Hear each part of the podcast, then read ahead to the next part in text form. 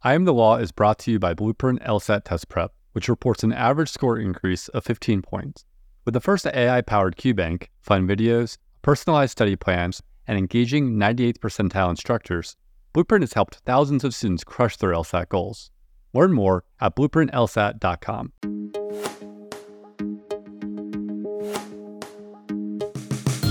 From Law Hub, this is I Am the Law, a podcast where we talk with lawyers about their jobs to shed light on how they fit into the larger legal ecosystem. In this episode, Derek Tokaz interviews a county prosecutor about his rare arrangement of working part time with a private practice on the side.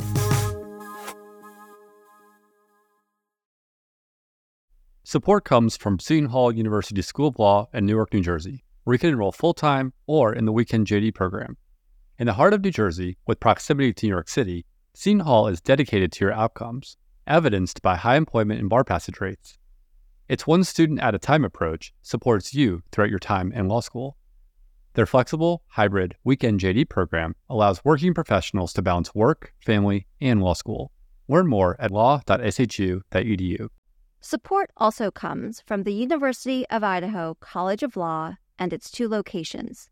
The Moscow location has all the resources of the university's main campus, neighboring a picturesque, charming college town. The Boise location is in the heart of downtown, just blocks from the seat of government. Either Idaho Law location provides an abundance of outdoor opportunities. As the only law school in the state, Idaho Law provides near exclusive access to the courts, the legislature, and the rapidly developing business and nonprofit communities.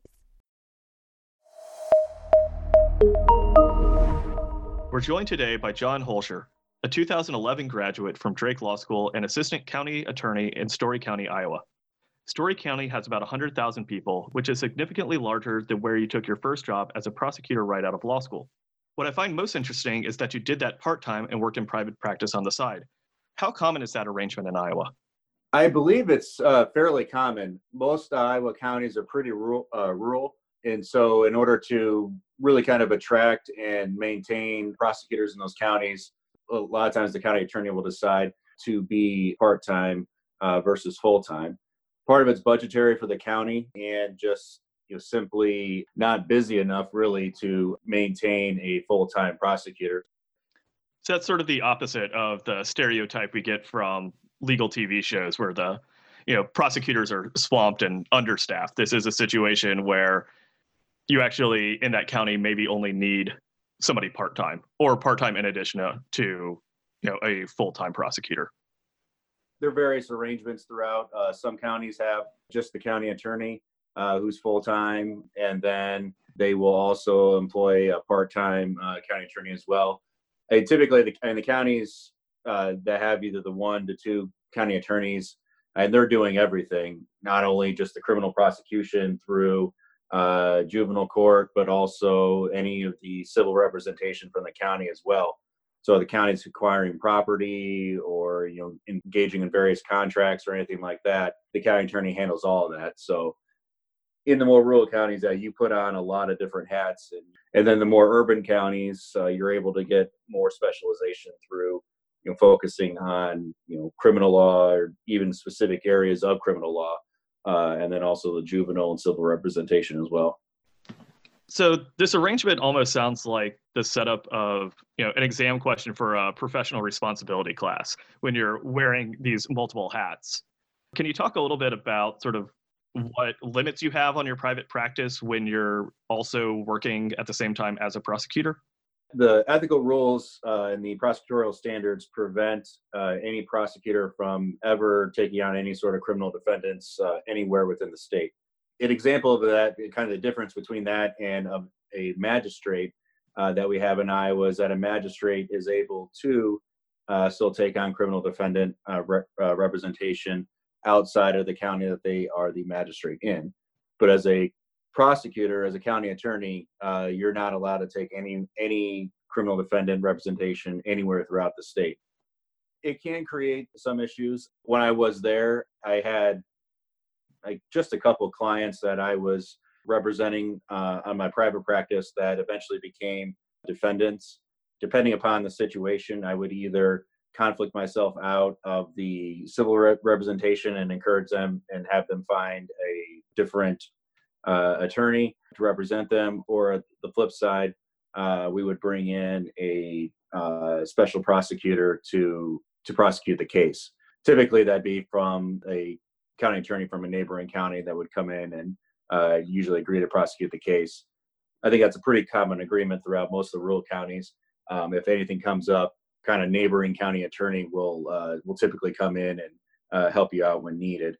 It was pretty rare for that to happen, but it is an issue uh, that would come up and and occasionally. And as long as you're diligent about it, there's usually no issues with it. The next thing that I am curious about is how this works in terms of scheduling, because I imagine, you know, even with normal legal practice, there's always a lot of variation in schedules, just, you know, workflow. And so, how do you make that work with two different legal jobs? That was kind of the hardest part about it. And one of the reasons why uh, I left was because, at least for me, I felt it was hard to really generate a large private practice because of the fluctuations in the county attorney side. In my old job, I was responsible for what we'd call indictable misdemeanors uh, and the lowest level felonies. So a lot of drunk driving charges, low level thefts, and uh, lower level assaults. That fluctuated greatly. And so that fluctuation really, for me, uh, kind of prevented me from really taking on a lot of clients. and the scheduling part of it was was never really an issue was more really of a time issue and the judges around there understand they know everybody and it's a pretty small legal community so they're usually fairly willing to work with you if you have scheduling conflicts what made it easier was for the county attorney for the prosecution work you would have court service days so you'd have in our county we would have a judge there every friday and he'd be there pretty much just the morning so that's when you had all of your court work. Uh, so if there's any arraignments, motions to be argued, anything like that, everything was done on Friday morning. And then we had jury trials once a month. Because the criminal, the prosecution side was consistent uh, on those days, you just knew to schedule yourself outside of those days. The actual like scheduling part never became too much of an issue.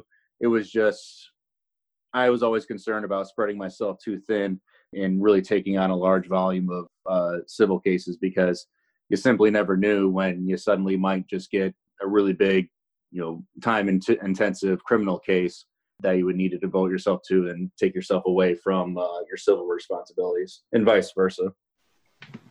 And so, what type of work were you doing in your civil practice?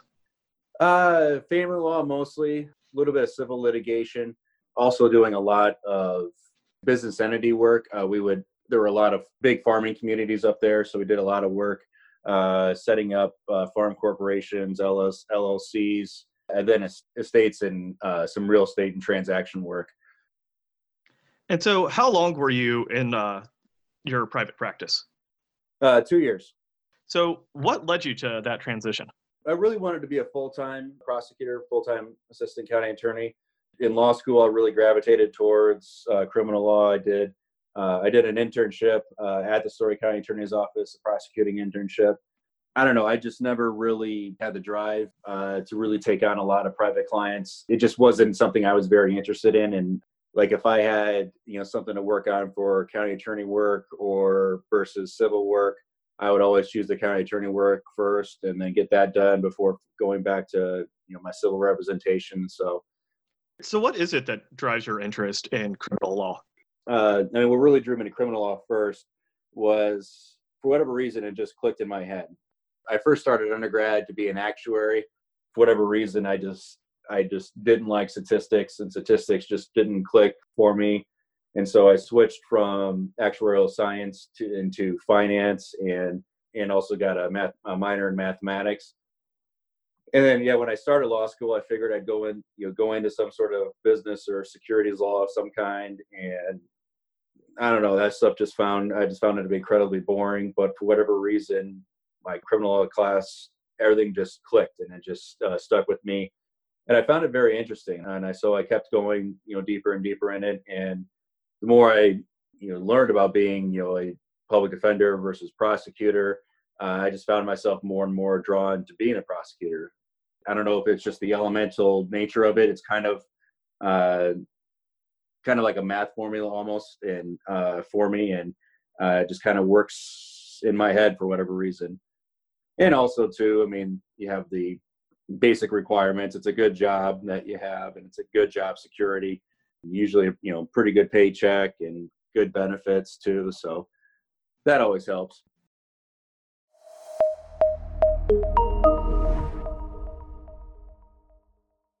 Support comes from Vermont Law and Graduate School. Vermont Law and Graduate School empowers students to dream big. It welcomes and shares passions for social justice, the environment, criminal justice reform, and so much more. At VLGS, realism and idealism collide. Together, students and faculty positively transform the world around them. From an accelerated two year JD to an online hybrid JD, VLGS offers innovative programs where you can learn at your own pace. To learn more, please visit vermontlaw.edu. Support also comes from Albany Law School. Albany Law School is committed to increasing access to the legal profession. Albany Law's online FlexJD delivers all the benefits you'd expect from an institution that's been educating future lawyers and leaders since 1851. With one in person session per year, you'll complete most of your work online, giving you the flexibility you need to earn your law degree when and where it works for you. To find out how you can begin your journey to earning a JD, visit albanylaw.edu today. Support also comes from Baylor Law School, the smallest and oldest law school in Texas. Baylor Law has three entering classes, 15 tracks of study, strong bar passage and employment rates, robust scholarship offerings, numerous clinics and joint degree programs, and a focus on preparing excellent and ethical lawyers. Visit the Baylor Law website to learn more and to apply for free to the spring, summer, and or fall entering classes. All right. So when you moved to Story County and took on the full-time prosecution job, were you doing similar work as you had in your first position, or was there much of a change in the sorts of cases that you were prosecuting? Uh, pretty similar in the part-time job. Not only was I doing indictable misdemeanors, but also what we'd call a simple misdemeanor and like kind of small claims court stuff. Uh, and then a common one, particularly in Story County, because of the college, public intoxication. So when school's in session, that is a pretty busy docket. And also, too, uh, we like to have a prosecutor dedicated to it because you're kind of the face of the county attorney's office. Having a dedicated prosecutor there, when you're dealing with traffic court most of the time, and most of the people that you're dealing with are self represented pro se defendants and are expected to put on a good face and a good uh, and give a good impression of the county because that position is the position that has the most like interaction with the general public. When I first started, that's what I did. I did nothing but uh, simple misdemeanors in the traffic court, and I was only there for a couple months. When I started here, there was a lot of turnover with attorneys uh, moving on. After I started, then within a few months, uh, my boss uh, wanted me to take on uh, more serious charges, the indictable offenses. So, which also was the same, a lot of the same stuff that I was doing um, from before. So there really wasn't a, in terms of the actual cases, there wasn't really a change for me between my old job and then coming into Story County. I mean, the big difference was just in dealing with the different people, new defense bar, different judges, that was the biggest change. Um, and then also being in a bigger office, going from an office of you know just me and the county attorney, you know, to now, I think when I started there were twelve attorneys, I think, um, and so that was a that was a uh, difference too. Can you talk about how having a different defense bar and a different set of judges changed what you do? I mean, the big difference is in my in the in my first job in the more rural counties, I mean, there's only a handful of attorneys in the area. My old job, I was in it was called Wright County, and in the entire Wright County bar, there were seven lawyers that were actively practicing and regularly practicing within uh, Wright County, and only four of them did any sort of criminal law work. And this is just my uh, anecdotal guess, but 80% of the cases that I prosecuted in my old job were with the same four defense attorneys. you know, you got to know each other really well. You know, you were pretty friendly with each other, and you know, was very collegial. And same thing with the judges too. You had the we you'd have court service day, and everyone would be there, and you're all kind of talking and hanging out. Uh, and especially when there's downtime, you know, between hearings, you know, you're waiting for a defendant to show up to so you can have the next hearing. You know, you're all kind of talking and hanging out. Juvenile court, uh, especially, uh, I mean, it was the same people representing mom, dad, you know, and the kids. And so in juvenile court service days, you know, everyone would typically have lunch together. The prosecutor, defense attorneys, judge go back in and finish the day in juvenile court. And how does that compare to Story County? Story County, I think, is a little unique in how contentious our cases can be, and also dealing with the with the new round of judges too you know part of it there's just more people there's more uh, you know more personalities uh, to go around. And so you don't quite build the same type of you know the same relationships that you did before. We have a public defender an actual office of the public defender here in our county. And so most of the cases you're on are with the public defender but you do get you know attorneys from from des moines and uh, from ames and all over. So it's a little hard to build the relationships. And also to the uh, director of the public defender's office is well known within the area to be uh, extremely contentious and their attorneys are extremely contentious. Like for an example they have a policy that they will never waive uh, their right to speedy trial unless it's absolutely necessary. In my old job uh, in wright county the only time anyone ever demanded their right to speedy trial was if they had a client that was still in custody, you know, for whatever reason could not be bonded out, uh, was not bonded out or were not released uh, at, at, their initial appearance. And so typically, and I think what you see in, in a lot of counties is you see people if they're not, if their clients are not in jail, uh, then you'll see a, a waiver of speedy trial. In with our public defender's office in Story County, it, it doesn't matter if they're in custody or not. It's a, it's always demanded. So that's the one easy example of kind of how it is, and you know other things too. Like in my old job, I never once I think heard the heard the word Brady, and down here in Story County, it's pretty common. Uh, you get accused of prosecutorial misconduct quite often. Uh, you get accused of you know Brady violations quite often, and so um, it's something that you know again, and just kind of a reflection of the just more contentious nature, I think. And so, for people who uh, might not be familiar with it, can you just briefly describe what a Brady violation was? So, the way Brady works is if it's learned that the prosecutor uh, withheld, intentionally withheld uh, exculpatory evidence to the defendant, that is grounds to have a case overturned then uh, the defendant's entitled to a new trial. We get accused of that a lot uh, by our um, local public defender's office. So you had mentioned work on simple misdemeanors, but it's starting to sound like you're probably doing more serious prosecutions. Yeah, now I am. Uh, when I first started, I was uh, doing only the simple misdemeanors. I've really bounced around a lot and done and prosecuted a wide variety of cases the most serious uh, one was la- a year ago, September. A case I finally went to trial it was a it was a kidnapping and rape uh, rape case. That case, the defendant uh, was looking at life in prison, and then uh, since then, you know, prosecuted a lot of sexual assaults, robberies, uh, uh, major burglaries.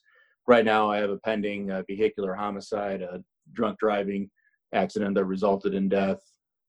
I mean, we in Story County, few of us actually like have a direct only like focus uh, line of cases. And our simple misdemeanor guy, um, you know, focuses mostly on the simple misdemeanors, but then we'll occasionally get, you know, a drunk driving charge. And then we also have a dedicated domestic abuse prosecutor. That's the grant, so she has to have the vast majority of her cases has to be domestic abuse cases and then the rest of us pretty much just maintain a, a general case docket. And do you think maybe some of the contentiousness that you described might have to do with the seriousness of the charges, or do you see that across sort of all levels?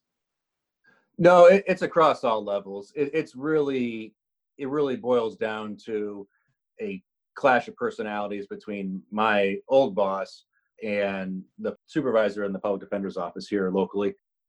It's really where it started. Um, they've they clashed a long time ago, and it's this. It's just kind of always kind of carried over. Uh, so, John, can you walk me through sort of the steps that you go through with the prosecution, and especially how you decide which cases to prosecute? So, uh, in the vast majority of cases that we do prosecute, we'll begin with uh, an officer making making an arrest. Then we take it over after the arrest is made. What will happen is then uh, they will file the charges, submit to us the police reports, and then we file the formal indictment. Is how it usually goes. Your more serious charges, uh, there's more investigation that happens, and then there's typically more conversation between the prosecutor and uh, the investigating officer, and then determining the most appropriate time uh, to file charges. Depending on the case, there can be a clash between the prosecutor and the and investigating officer. So typically, if it's violent crime that you're investigating, uh, you know you weren't able to make an, an immediate arrest, and so there's an ongoing investigation. There's a kind of attention that kind of that can kind of build you know law enforcement wants to you know nab the bad guy as best as quick as they can uh, and then the prosecutor always wants more and more evidence and so you can kind of there's a natural uh, there's a natural kind of clash and tension there that can that can arise so when is a good time to take that next step for the most part the cases that you see all the time you have a good sense of what your elements are and what's and what's necessary to get a, a successful prosecution out of the case you know, it's the ones that you don't see often. So just this past fall and winter, we recently had a tax evasion case uh, that that was brought forward. You know, it's pretty rare for us to ever. I mean, I don't even know. It may have been one of the first ever tax evasion cases that we really prosecuted in Story County. It's just rare for us, for us, especially on the state level, to see any real you know, tax evasion prosecution. So the case is assigned to me and and the, the investigation was and then so what i did was you, know, you talk with uh, the investigator he sends you everything that he has you, know, you get all that first and then you know he tells you kind of what uh, what his idea what code sections uh, you were looking at. And so then what i do is i look at those same code sections and you break it down uh, elementally. You know you you read the section and then you try to figure out uh, what your elements are and what you need to prove.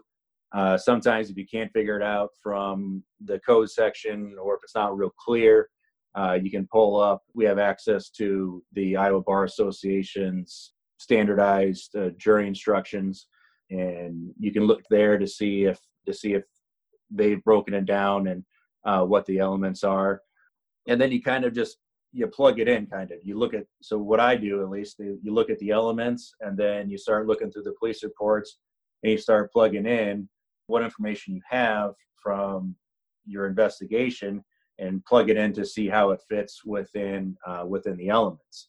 Okay, so what if you don't have enough evidence for each element? You know, then you got nothing. Then you can't go forward, no matter how strong your evidence might be on one element. If you don't have any evidence for your third or fourth elements, then you know you're done. You know, you can't go forward. You can't really create a mathematical formula for you know, knowing when there is enough. It's more of a reaction, or maybe not necessarily a reaction, more of a more of a judgment call based on prior experience and you know knowing the people involved and what it will take to get to get you over that hump to a successful prosecution. We've also been able to maintain and create a good uh, working relationship with local law enforcement agencies. They all understand that you know simply because a charge is filed, that doesn't mean the case is ever is over, that investigation can continue to go on. You know, if it's from an agency that we're not typically uh, working with uh, on a regular basis. So, like on this tax evasion case, the investigator in that case was a state agent. Their office is out of Des Moines, and so I had never met him before, but you know, we had a conversation at the start of it that simply because the charges are filed, you know, that doesn't mean I'm not going to ask you to hunt down something more or figure out something else based as the case is going on. And so we always make sure that that is established right away. We will continue to be looking into and following up with things as the case progresses through the prosecution. So, and that's evidence that would even help or hurt the case. It's always important to make sure we're continuing to follow up with that. Is there a part of the process that you find particularly appealing or that sort of, you know, had that just innate interest for you? I think it really boils down to the nature and what is expected of the prosecutor in the criminal justice system. The way our system works, it requires a prosecutor with a strong moral compass and a strong understanding of the law and a strong sense of justice, and to make sure and always try to do their best to do the right thing.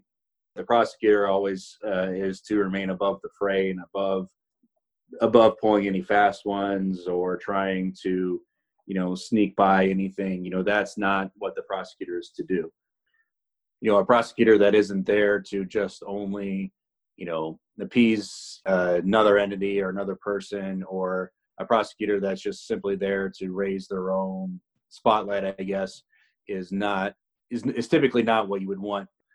And i know our office really tries hard to to hold it to hold ourselves that high standard. It can be very frustrating. That's probably the biggest frustration that you take from the job is the clash of personalities that you end up dealing with.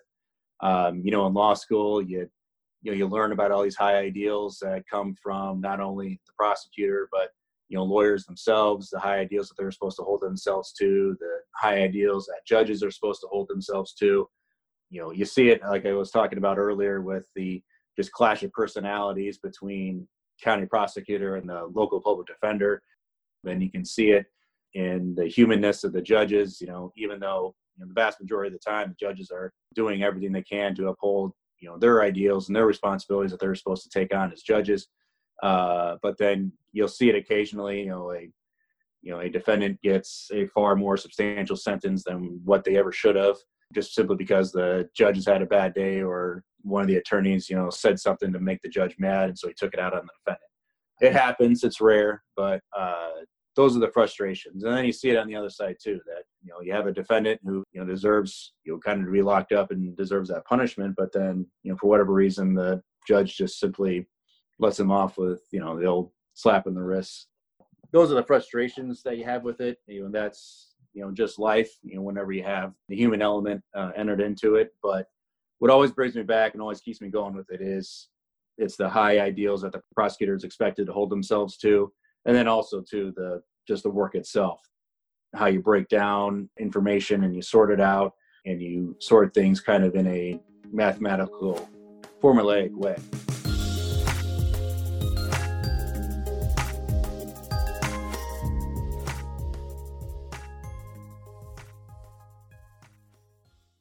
I Am the Law is a Law Hub production.